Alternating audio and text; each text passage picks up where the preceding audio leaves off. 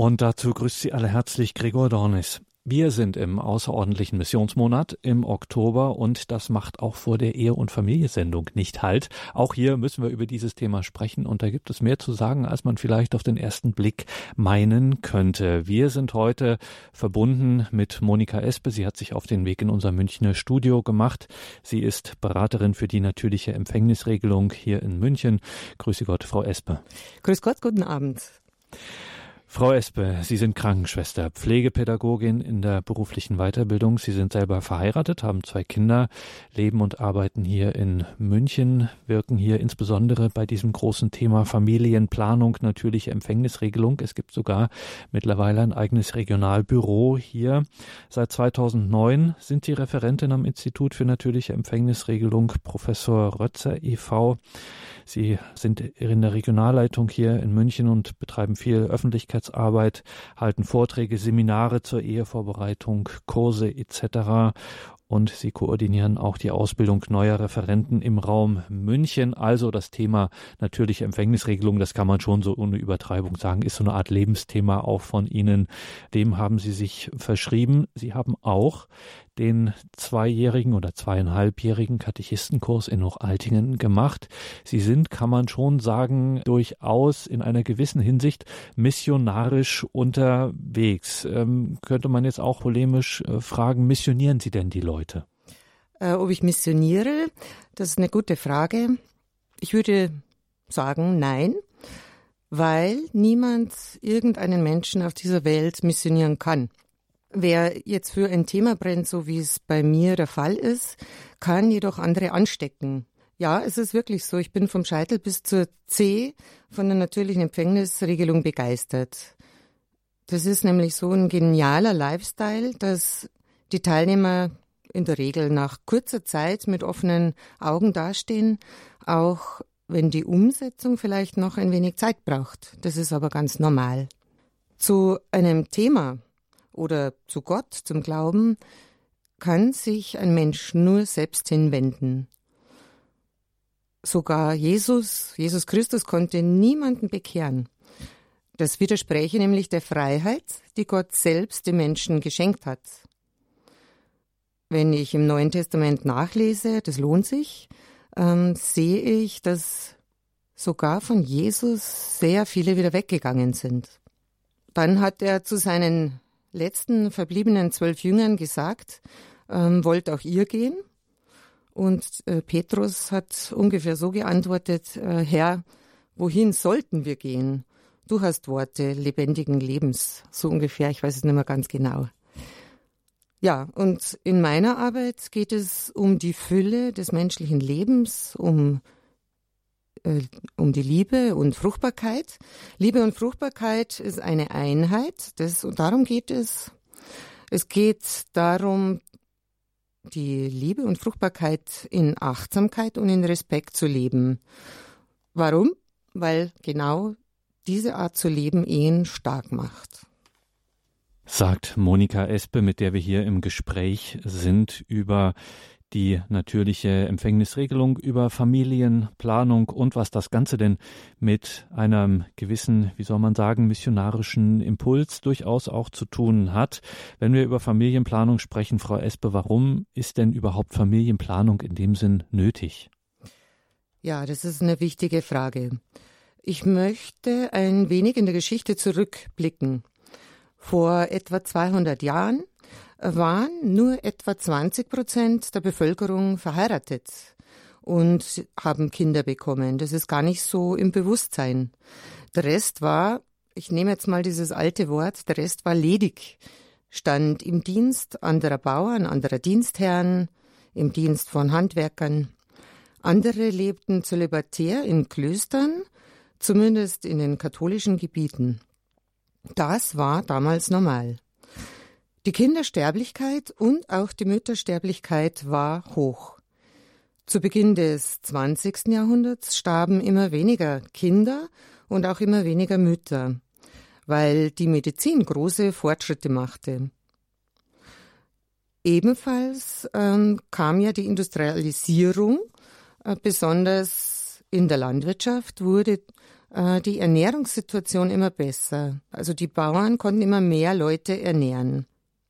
Das Ganze wirkte sich auch auf die Lebenserwartung aus. Immer mehr Menschen wurden älter.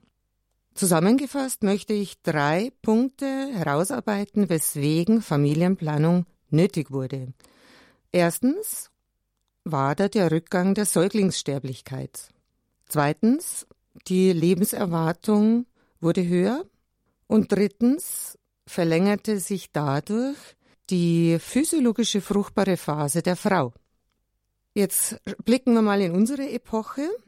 In unserer Epoche ist durch die künstliche, sehr gründliche Verhütungs- und auch Abtreibungsmentalität der Schuss nach hinten losgegangen.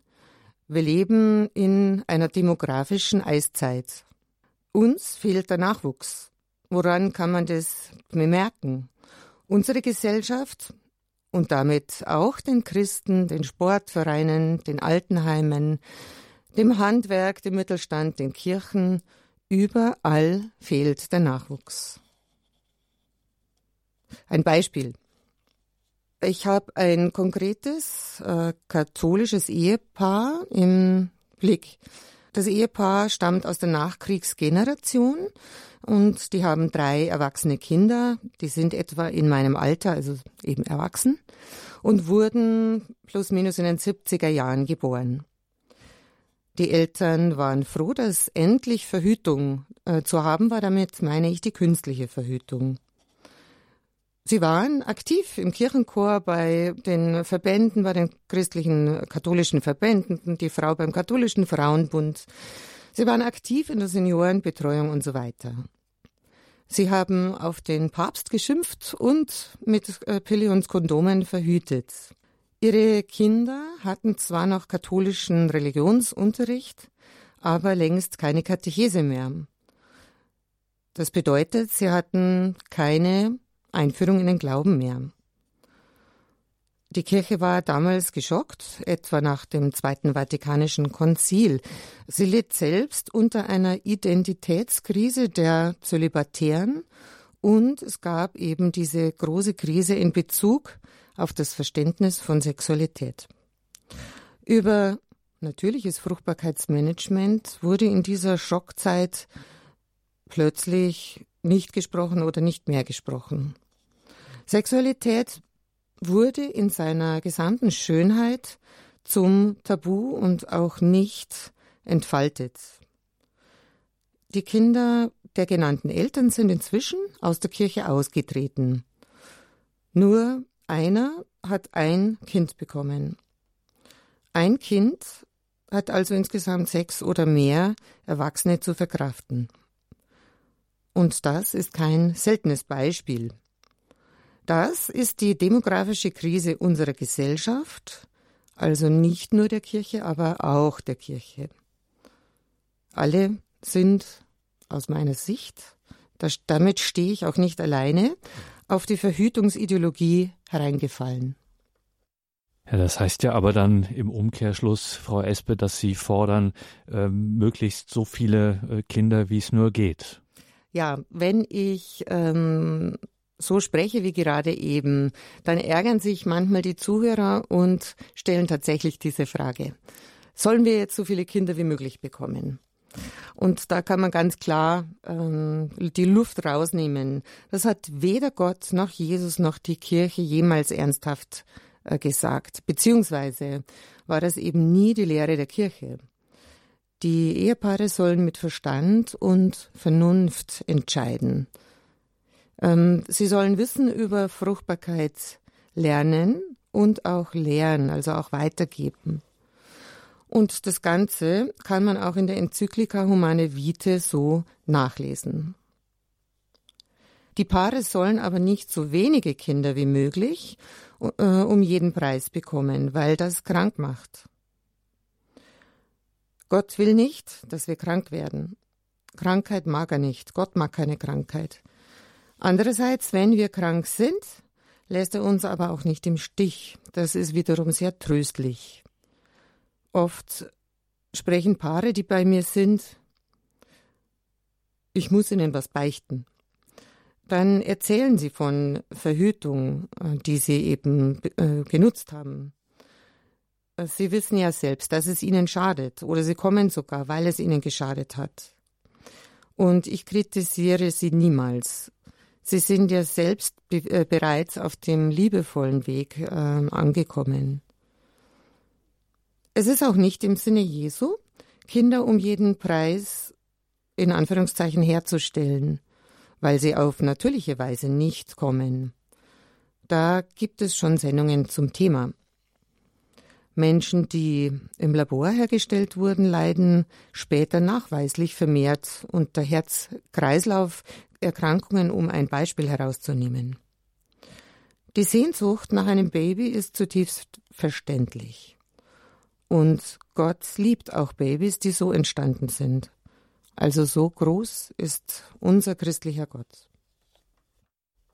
Familienberatung, ist das eine Gelegenheit auch für Zeugnis, für Glaubensweitergabe, ja für eben einfach ein Zeugnis für den Glauben? Wir schauen heute auf die natürliche Empfängnisregelung, auf Familienplanung und sind dazu im Gespräch mit Monika Esper aus München. Sie ist Referentin am Institut für natürliche Empfängnisregelung, Professor Dr. Rötzer e.V. INER .org ist der Internetauftritt. Also NER, die mittlerweile berühmte Abkürzung für natürliche Empfängnisregelung. Frau Espe, erklären Sie uns das nochmal. Was ist die natürliche Empfängnisregelung NER? Was ist NER? Was ist die natürliche Empfängnisregelung? Manchmal werde ich ja gefragt, ja, äh, wie geht's mit deiner Arbeit mit der natürlichen äh, Verhütung? Wie geht's mit deiner Arbeit mit der natürlichen Verhütung? Äh, da muss ich dann schon ähm, schmunzeln, weil die natürliche Empfängnisregelung eben etwas anderes ist.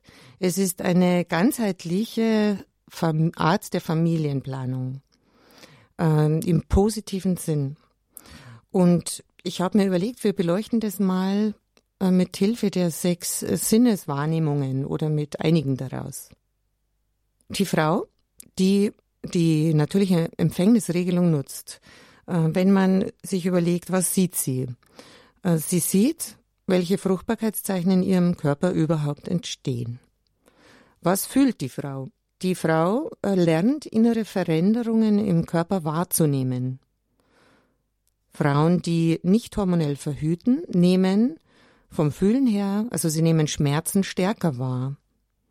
Und wenn ich da gleich einhaken darf, an dieser Stelle, Sie unterbrechen da, Frau Espe, wenn die Frauen Schmerzen äh, stärker wahrnehmen, Frauen, die nicht hormonell verhüten, nehmen Schmerzen stärker wahr, das äh, hört sich jetzt nicht gerade nach einem Vorteil an, eher nach einem Nachteil.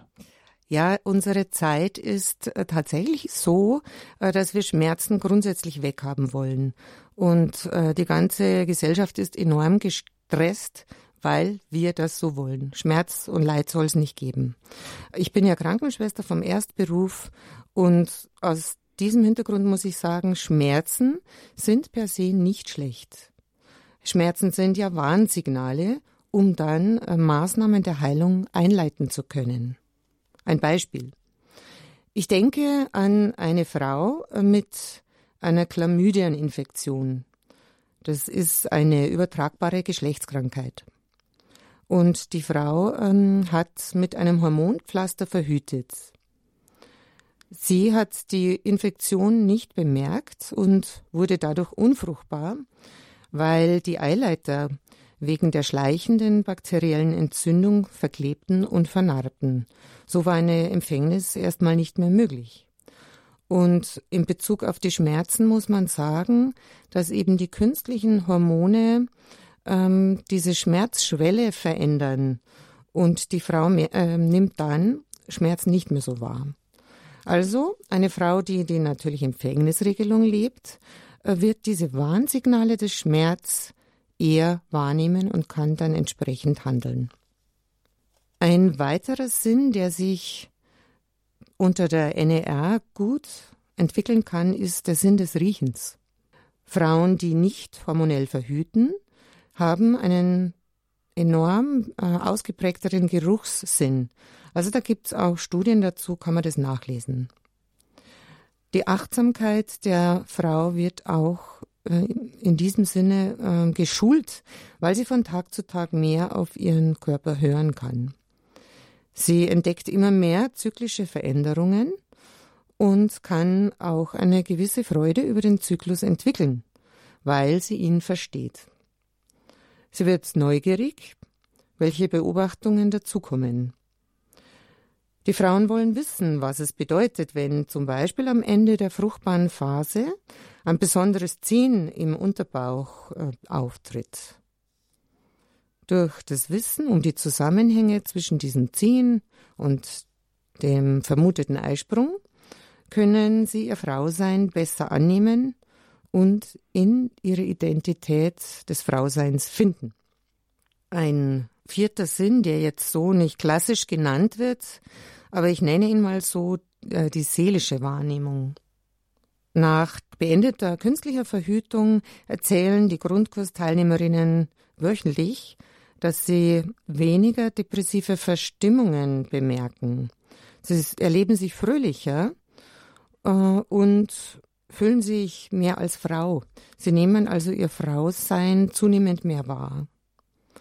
Und immer wieder berichten auch Männer, dass sie Veränderungen an der Frau bemerken, besonders eine Veränderung in der Fröhlichkeit. Wenn dann eine Frau im Kurs anfängt zu erzählen, dann wird es interessant, weil dann ziehen meistens äh, andere nach. Und das ist dann jedes Mal für mich sehr interessant und spannend, aber auch für die anderen Kursteilnehmer.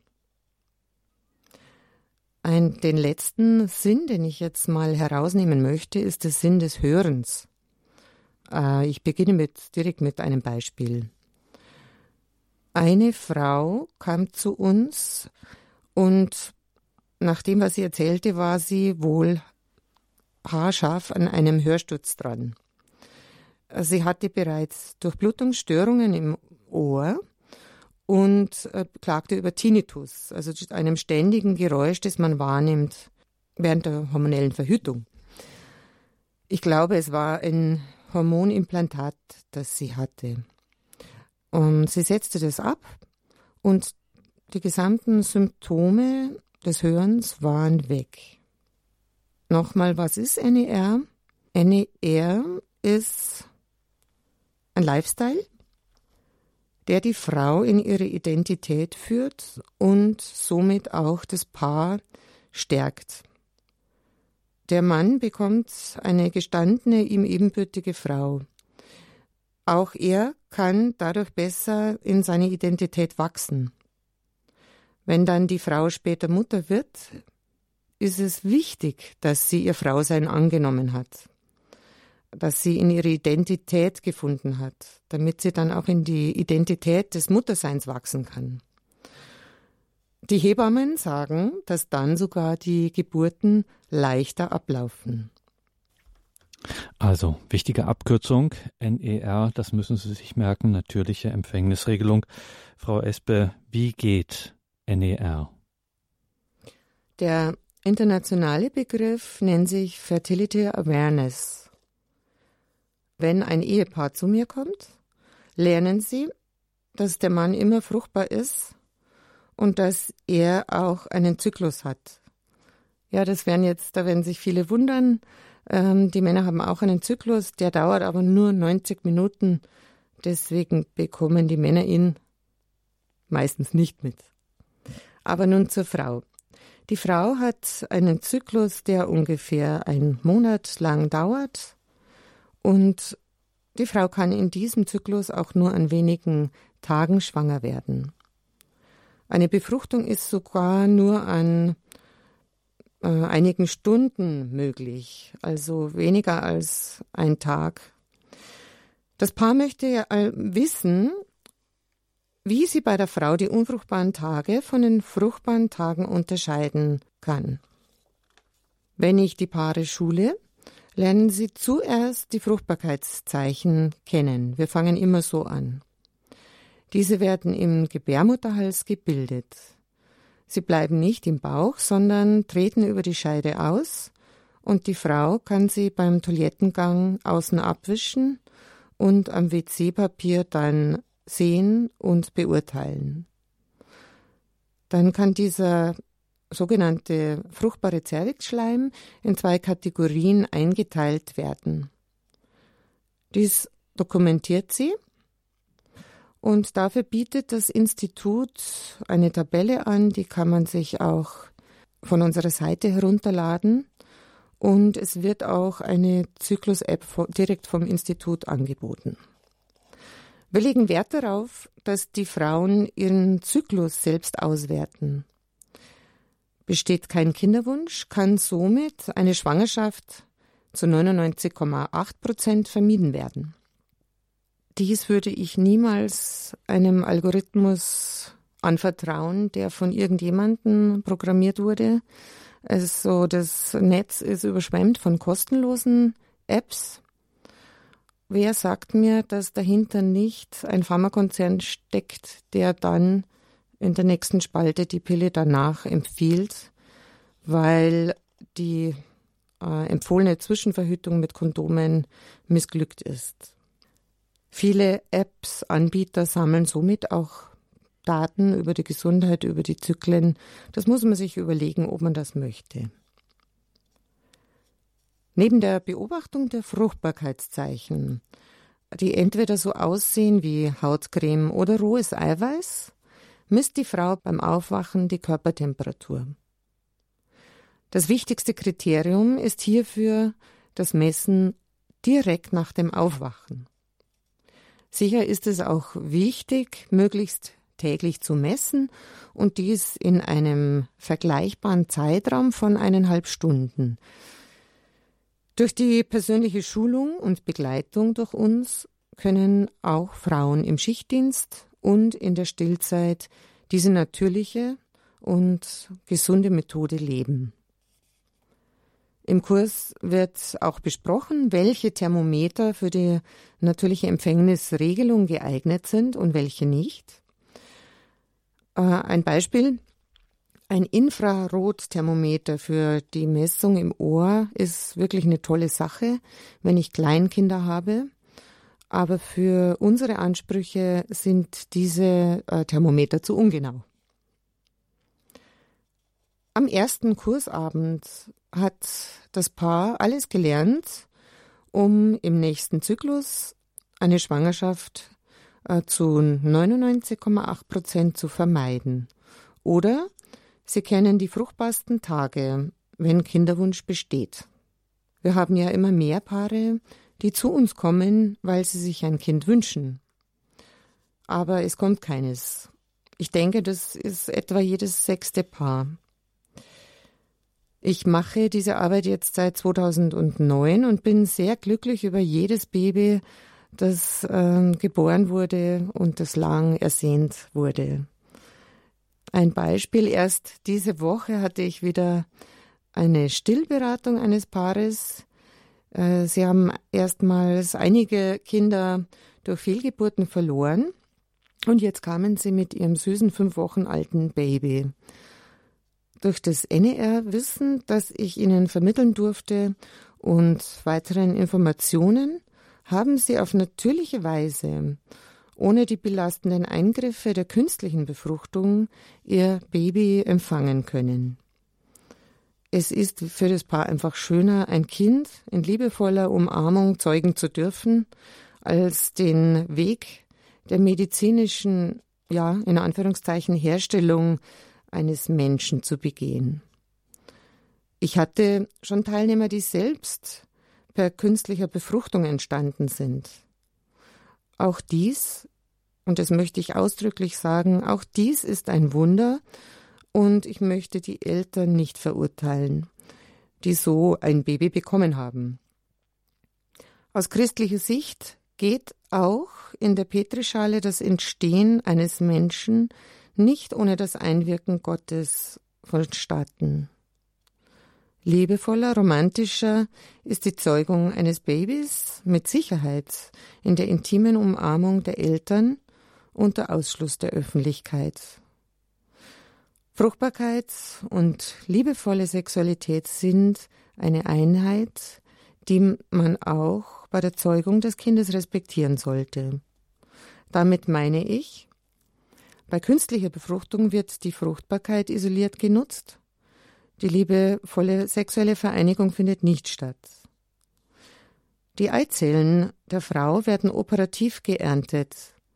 In der Fachsprache wird dies Eiernte genannt. Und die Samenzellen werden in der Regel durch Selbstbefriedigung gewonnen. Ein Mann meinte einmal, er habe sich wie ein Zuchttier gefühlt.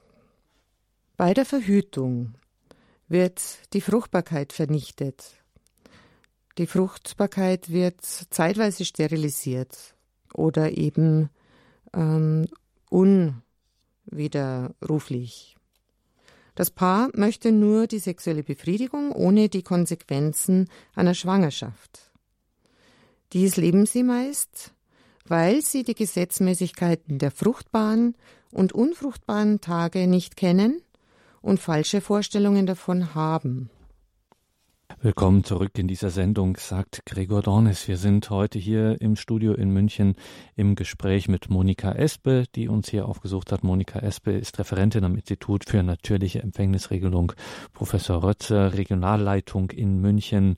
Sie ist viel mit dem Thema in der Öffentlichkeit und in Kursen, in Seminaren unterwegs. Das Thema NER, wofür steht diese Abkürzung für natürliche Empfängnisregelung, was es da für Angebote Angebote nicht nur hier in München, sondern überhaupt in Ihrer Region gibt. Das finden Sie auf iner.org. So viel sei hier schon gesagt. iner.org, das Institut für natürliche Empfängnisregelung. In dieser Sendung sprechen wir über besondere Erfahrungen, wie Paare zum Beispiel in solchen NER-Kursen aufmerksam geworden sind, nicht nur auf sich selbst, sondern auch auf das Leben, vielleicht auch einen kleinen Zugang bekommen haben, einen, ja, einen Einstieg vielleicht auch, sich der christlichen Botschaft zu öffnen. Wir müssen nochmal, Frau Espe, darüber sprechen, weil ja NER doch nicht so bekannt ist, wie man es sich wünschen möchte. Ein Thema, was dann immer wieder im Kopf auftaucht, das ist doch ganz einfach, irgendwie Kondompille oder sich ein Implantat, ein Verhütungsimplantat einsetzen zu lassen. Das ist ganz einfach und easy. Und jetzt hier mit dieser Beobachtung und Tabelle und Zyklus-App und ich weiß nicht was, das hört sich alles ganz kompliziert an. Klären Sie uns mal auf, Frau Espe, ist das denn wirklich so kompliziert mit NER? Verhütung damit meine ich die künstliche Verhütung, erscheint leicht. Ich gehe zum Arzt, lasse mir eine Pille verschreiben, dann gehe ich in die Apotheke und hole sie mir ab und diese nehme ich dann jeden Tag. Ich muss nichts wissen, weder über die Fruchtbarkeit des Mannes noch über, die, über meine eigene Fruchtbarkeit. Ich muss mich also damit nicht weiter beschäftigen. Eine Frau, die NER lernen möchte, spürt, dass sie selbst aktiv werden muss. Ähm, sie ist mit einigen Gefühlen konfrontiert. Dieser Umstand löst eben das Gefühl aus, dass NER kompliziert sein könnte, also ein gewisses Gefühl der Überforderung. Außerdem spürt sie auch, dass sie auch selbst Verantwortung übernehmen muss, wenn sie so leben möchte. Sie spürt, dass NER in gewisser Weise anspruchsvoll ist. Und dann die Frage, wie ist NER für Männer? Ein Beispiel. Eine Frau hat, äh, hat den Nuvaring abgesetzt, also der Hormonring, und hat sich in NER eingelesen. Ab diesem Zeitpunkt hat ihr Freund nicht mehr mit ihr geschlafen. Sie war darüber verständlicherweise sehr traurig. Auf der anderen Seite war sie sehr glücklich, dass sie sich ohne die Einwirkung der künstlichen Hormone ähm, nicht mehr fremdgesteuert gefühlt hat. Sie hat sich erstmals als Frau wahrgenommen. Und diese Formulierung hören wir immer wieder. Der Mann hat sich dann plötzlich von der Frau getrennt. Er wollte keine Frau mit Fruchtbarkeit. Er wollte eben nur sicheren Sex ohne Verantwortung für ein Baby. Das wurde dann klar und das wurde auch der Frau klar.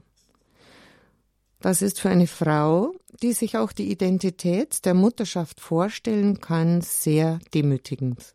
Manche Männer haben somit erstmal das Gefühl, äh, NER ist kompliziert, ich verliere die Kontrolle, Hilfe, ich könnte Vater werden, äh, ich darf ich darf nicht mehr. Oder ich darf nicht mehr immer. Das ist jetzt ehrlich gesagt keine erwachsene Haltung.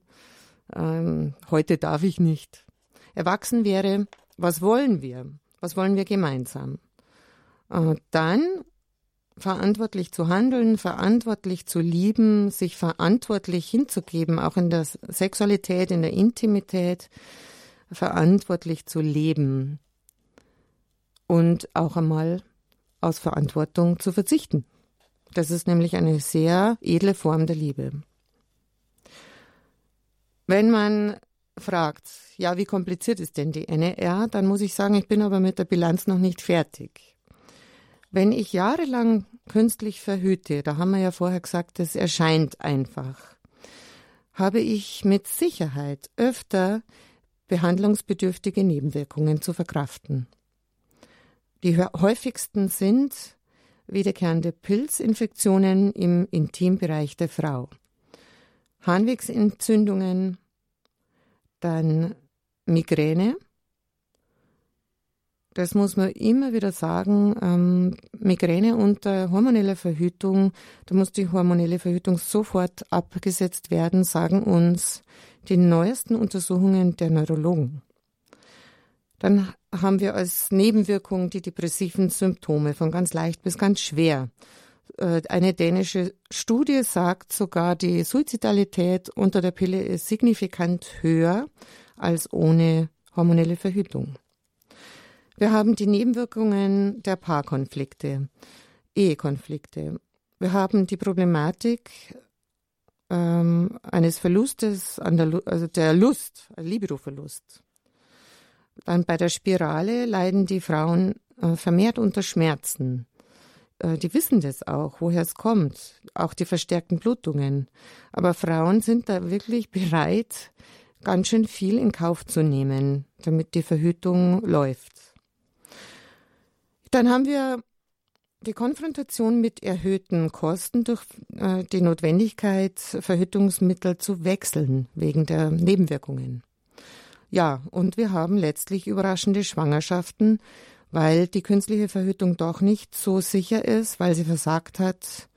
Ja, die natürliche Empfängnisregelung andererseits hat keine Folgekosten.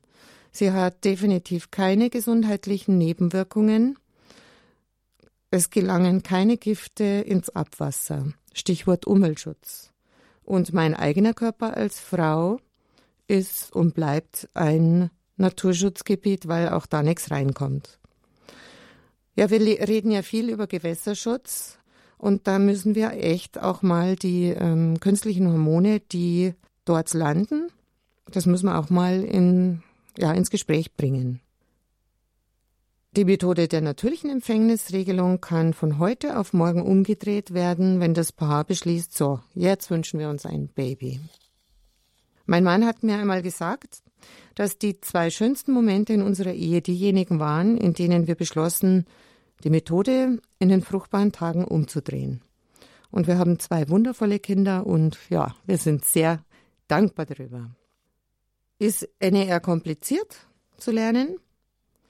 Nein, NER ist leicht zu lernen. Das belegen die Kurse, die bei Paaren abgehalten werden, die Analphabeten sind, wie zum Beispiel in den Favelas in Brasilien oder in Kalkutta in Indien. Aber auch wir müssen ehrlich sagen, NER ist anspruchsvoll. Es geht eben nicht ohne Selbstbeherrschung und ich als Mensch muss auch zugeben, dass ich mal keine Lust auf Selbstbeherrschung habe, auch wenn es klüger wäre. Aber wer liebt, wer wirklich liebt, übt immer wieder zu verzichten und der Mensch kann das auch. Er kann das üben und er kann es lernen. Ein Satz, den liebe ich. Also Verzicht aus Liebe ist ein ganz besonderer Ausdruck von Hingabe, der höchsten Form von Liebe. Und das ist ein zutiefst christlicher Satz, weil so hat Jesus gelebt und das ist uns Paaren, uns Ehepaaren auch ein großes Vorbild, ein großes Beispiel. Äh, den, auf dessen Hintergrund kann man auch äh, die Sexualität ähm, versuchen zu leben. Und da sind wir bei einem wichtigen Stichwort, äh, Frau Espe, wenn man das jetzt zum ersten Mal hört und es vielleicht auch mit ja, sich sagt, also wenn ich schon eine christliche Ehe führe, dann möchten wir unbedingt für Kinder offen sein und so was wie natürliche Empfängnisregelung, na ja, das hört sich vielleicht jetzt ganz nett an, aber am Ende ist das doch nichts anderes als eine andere Art von Verhütung, so eine Bioverhütung. Wie würden Sie dem denn begegnen? Ja, das ist eine gute Frage und die wird auch bei unserem Institut immer wieder heiß diskutiert. Da gibt's die einen, die sagen, ja, das ist überhaupt keine Bioverhütung, niemals, niemals. Mein persönlicher Standpunkt äh, sieht so aus. Ob ich die Methode als natürliche Empfängnisregelung in einer vorgegebenen guten Ordnung lebe oder als eine Art Bioverhütung, ja, da kommt es auf die persönliche Herzenshaltung drauf an. Wenn das Paar einen schönen Abend hatte und jetzt kein Kind möchte, aber die Frau befindet sich gerade in der fruchtbaren Zeit. Dann ist eben die Versuchung verständlicherweise groß zu tricksen.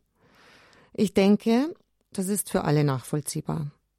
Lust gehört zum Leben. Der Mann und die Frau wünschen sich einen Orgasmus, aber wollen äh, die Empfängnis verhindern. Und jetzt kennen Sie dazu verschiedene Mö Möglichkeiten. Petting, Kondome und viele andere sehr unsichere Barriere, Verhütungsmethoden wie das Diaphragma und so weiter. Die Frau weiß dann den ganzen Rest des Zyklus nicht, ob diese unsicheren Methoden funktioniert haben. Es gibt auch Babys, die durch Petting, also ohne volle Vereinigung, entstanden sind. Ja, bekennendes Paulus Zitat, der Geist ist willig, aber das Fleisch ist schwach. Und dieses Zitat stand, stammt bekanntlicherweise von einem Mann. Und was die Sexualität betrifft, hier bringt es auch nichts zu moralisieren. Ein Christ, der von NER überzeugt ist, also da spreche ich jetzt wirklich auch die christlichen Hörer, die gläubigen Hörer an, ein Christ, der von NER überzeugt ist und voller Eifer mit zeitweiser Enthaltsamkeit daherkommt, wird damit wahrscheinlich bei jemandem, äh, der dem Glauben fern geworden ist, keinen Blumentopf gewinnen. Der Glaube und das Sprechen über den Glauben ist hier einfach nicht das vorrangige Thema. Wir müssen versuchen, die Anatomie, die Physiologie darzustellen und mit Logik die Fruchtbarkeit in ihrem zwischenmenschlichen Kontext erfassen. Wir müssen den Rahmen nennen, in dem Sexualität maximal glücklich macht. Da gibt's massenhaft Studien dazu, die das belegen. Und wir müssen den Paaren die Freiheit lassen. Und das ist, liegt mir ganz am Herzen, also in meiner persönlichen Arbeit. Ein Paar hatte keinen Kinderwunsch und sie schliefen regelmäßig miteinander in der fruchtbaren Zeit mit Kondom.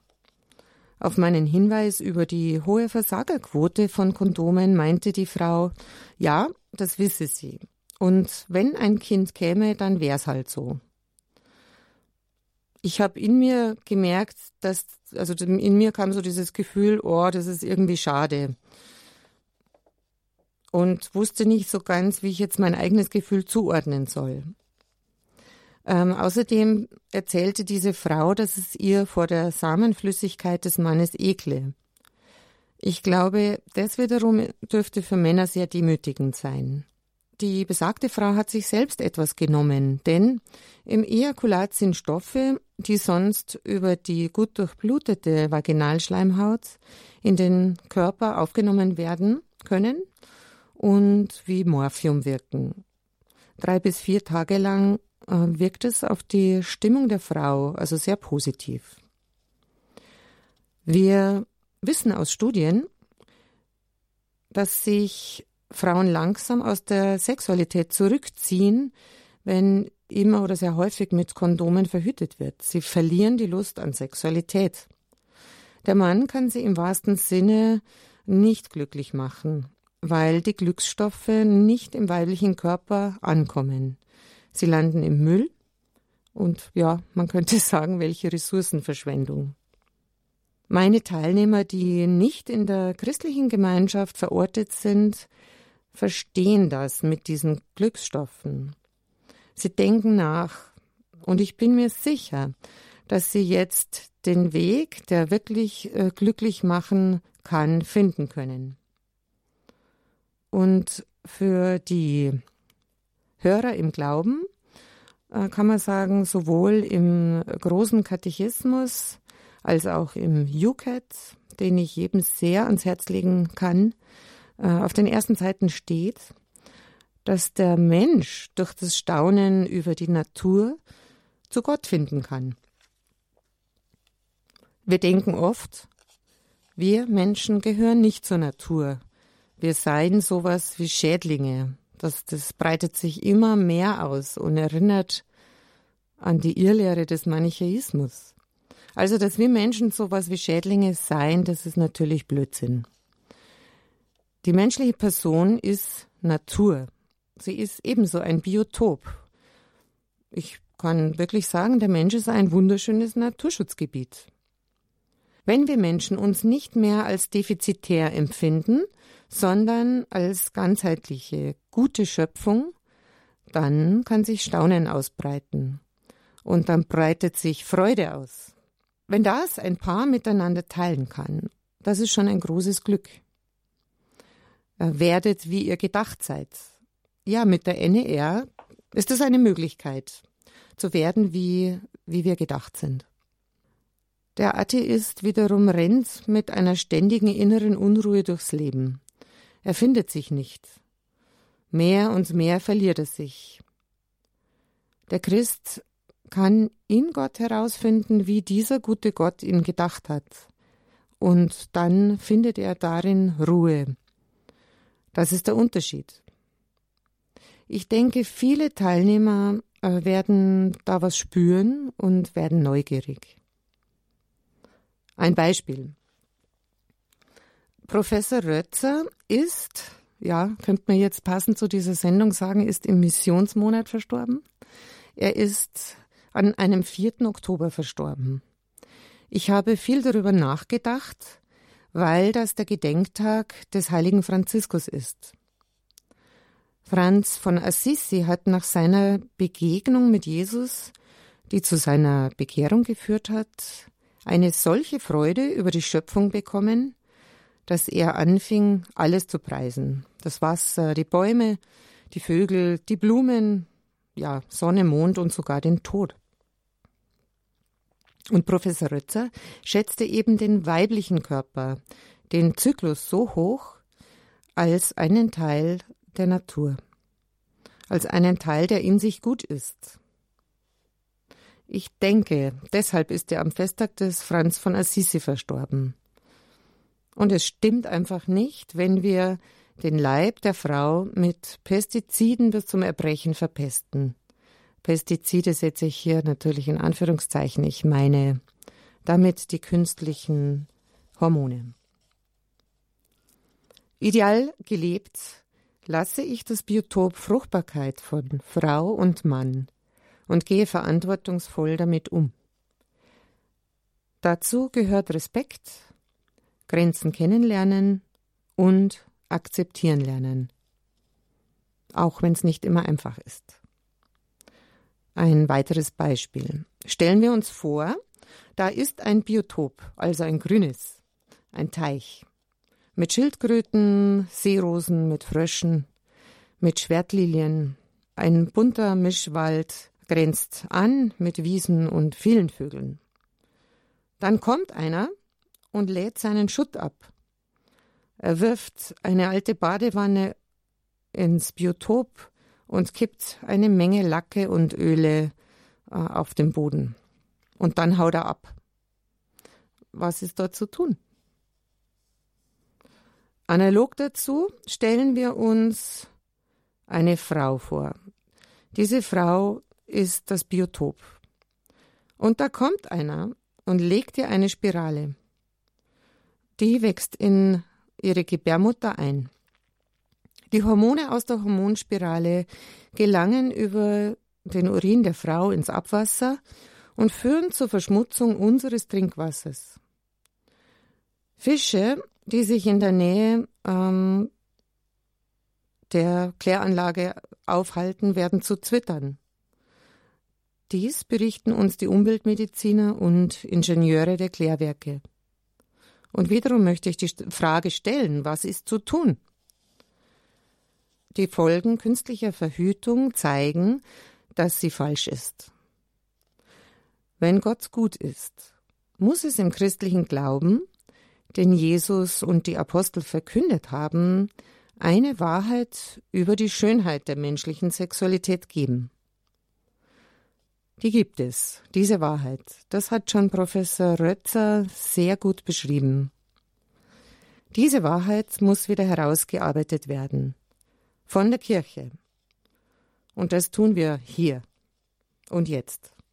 Wir können wegen der Schönheit der Sexualität, wie sie Jesus grundgelegt hat, auf den moralischen Zeigefinger verzichten, der sowieso schon seit Jahrzehnten in der Kirche gar nicht mehr vorkommt. Gott sei Dank.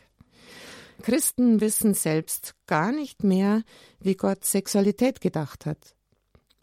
Zusammengefasst macht Sexualität am glücklichsten, wenn sie in einer verbindlichen, lebenslangen Beziehung zwischen einem Mann und einer Frau gelebt wird. Sexualität macht am glücklichsten, wenn die Frau ihre eigene Identität angenommen hat, wenn der Mann seine Identität angenommen hat und wenn sich beide angenommen haben als ihr ergänzendes und notwendiges Gegenstück. Sexualität macht am glücklichsten, wenn dieses Paar auf Lebenszeit offen ist für Kinder und nach den natürlichen Gegebenheiten liebevoll, achtsam, respektvoll und verantwortungsvoll mit ihrer Fruchtbarkeit haushaltet. Wer das versteht, versteht auch das Zölibat. Da könnte man aber eine eigene Sendung dazu machen.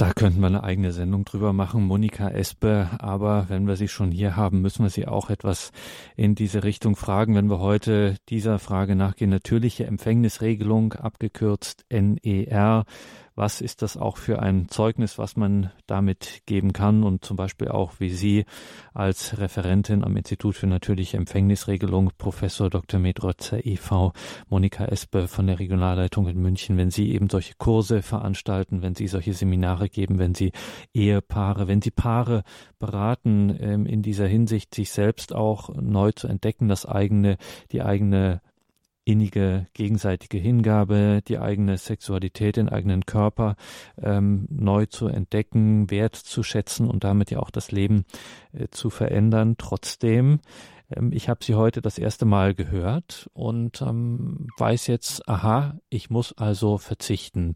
Als, wie Sie vorhin gesagt haben, wie Sie den Mann zitiert haben, ich darf nicht immer. Also ich soll verzichten. Das ist etwas, was nun nicht gerade Frau Espe besonders up-to-date klingt und auch nicht besonders eine besonders tolle Werbebotschaft. Ähm, wie ist das denn mit dem Verzicht? Können Sie uns den wirklich schmackhaft machen oder müssen wir nicht am Ende doch sagen, Verzicht ist eigentlich blöd? Ja, auf den ersten Blick gebe ich Ihnen recht. Verzicht ist erstmal unangenehm. Also da braucht man gar nicht um den heißen Brei herumreden. Ich erinnere mich sehr gut ähm, an die Zeiten, wo unsere Kinder sehr klein waren äh, unser Sohn mit drei Jahren an der Kasse stehend, äh, in Griffnähe die Quengelware. Ja, also er hatte nicht sehr große Lust zu verzichten, aber letztlich äh, war es meine Aufgabe, ihn zu erziehen, dass es eben Grenzen gibt. Und unsere Zeit ist konsumorientiert. Ich will alles, und zwar schnell. Einkaufen im Internet, aber subito. Ich will Sex immer und mit jedem. Das ist aber in der Tat nicht gesund und ein Erwachsener wird das verstehen. Es ist nicht gesund für den Körper, nicht gesund für den Geist, ungünstig für die Seele und ja, fragwürdig für starke Beziehungen. Diese Konsumhaltung in Bezug auf Sexualität ist auch nicht gesund für ein Land wie Deutschland.